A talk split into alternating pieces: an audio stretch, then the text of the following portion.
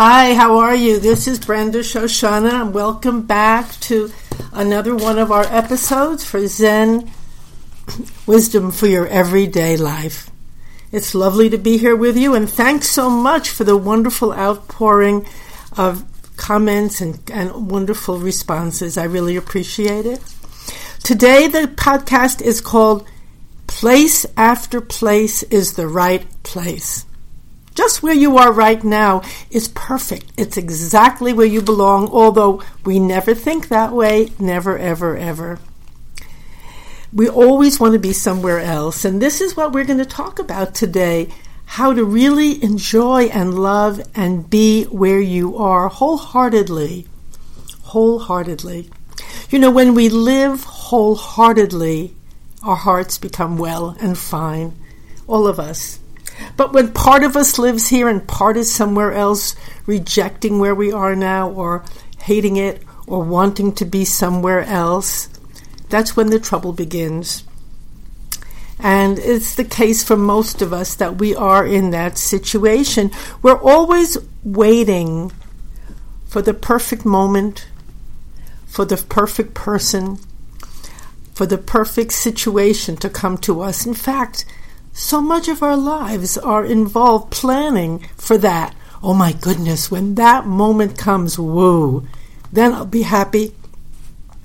Then life will be good. Or you see many messages if something wonderful is going to happen to you today, if it's coming your way, say yes. it's always future, future, future. As if where we are right now is not good enough as if the person we're with right now isn't good enough.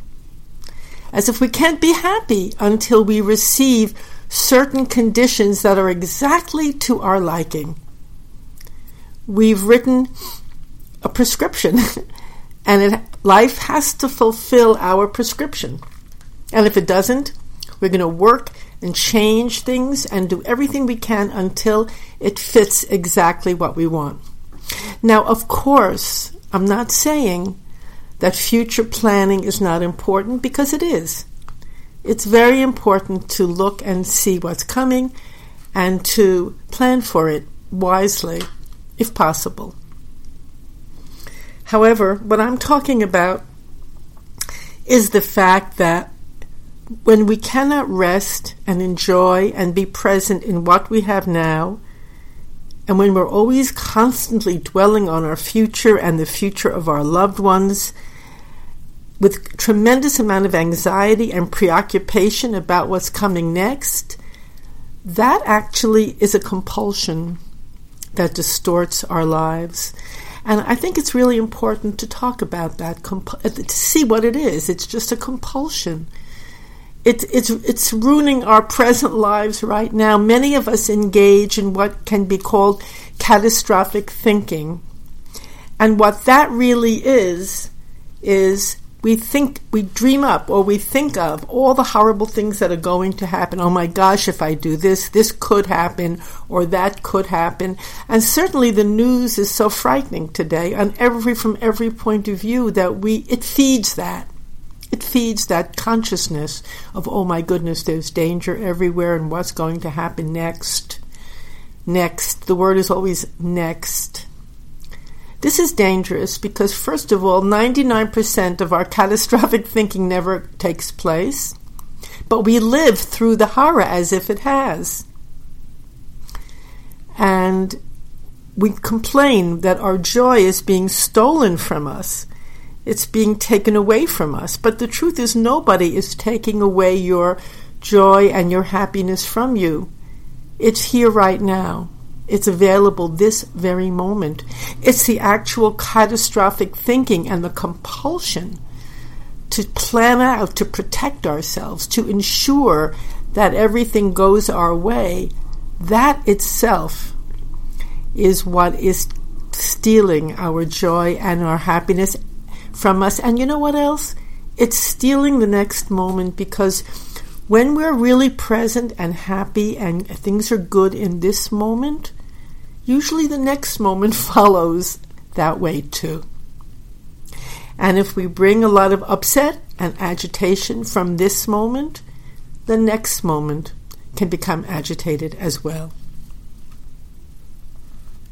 You know, the real truth is that your joy is always present. And what you have to do to reclaim it, this is pretty radical, but it's also very effective. And I invite you to try, is to forget about what's coming for a while and be with what is here right now.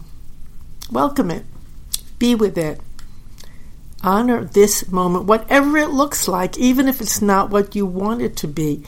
Just welcome it and experience it, and even give thanks for it. That's pretty radical. To give thanks for maybe a relationship that we don't like or a condition that's disturbing. No. Stop and give thanks for it.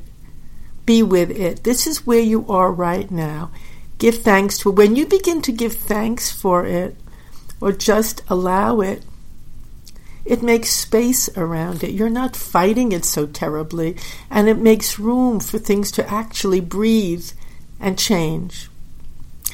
And it does something else. It makes room for you to see what's good in that moment. We're usually focusing on what's wrong with the person, the situation. How can I change them? We don't really take time to see what's good here, what's wonderful here. What am I learning from this moment? Or what is this moment wanting from me? What am I here to give something?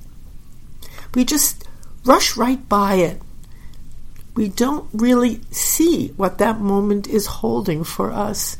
And if you live your whole life that way, well, you're just going to miss your whole life living in these catastrophic expectations.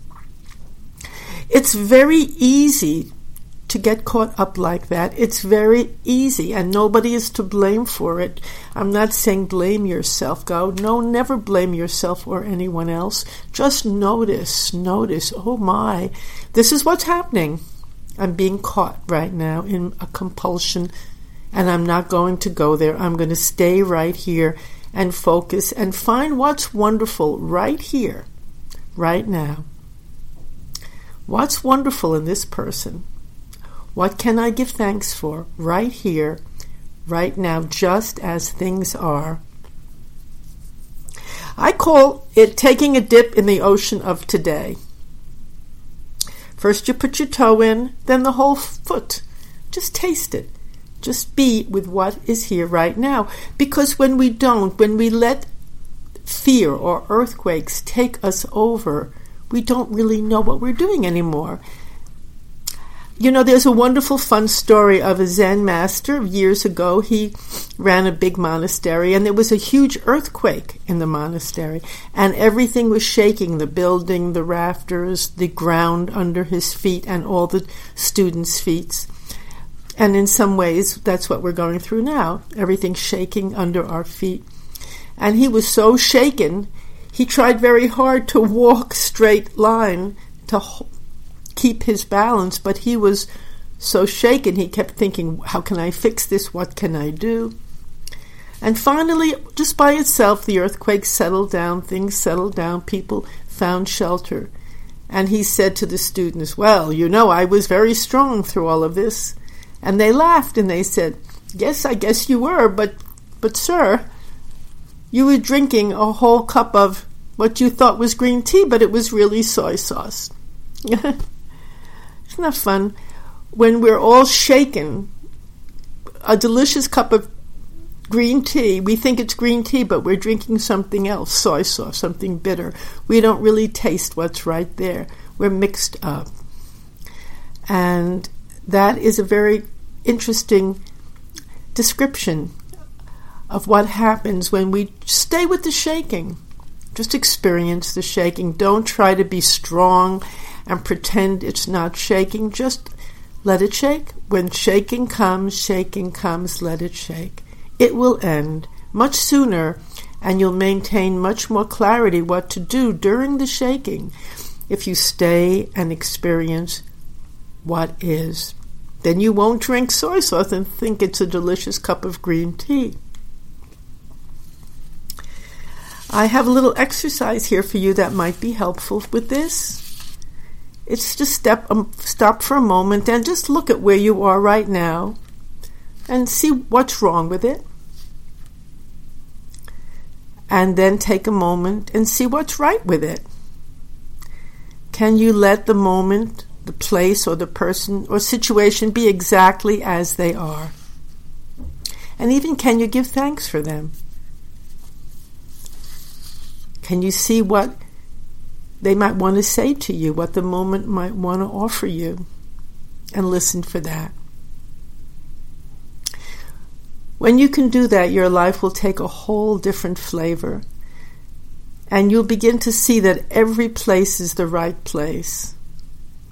And the beautiful little Zen poem will become true. No snowflake falls in an inappropriate place.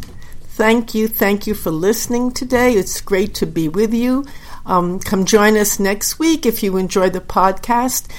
Please tell your friends. We're on zenwisdomtoday.com and also on iTunes. And the podcast is called Zen Wisdom for Your Everyday Life. This is Dr. Brenda Shoshanna. My personal website is Brenda Shoshanna with two N's dot com. I'm here for you and I would love to hear from you. Have a great day. Bye bye.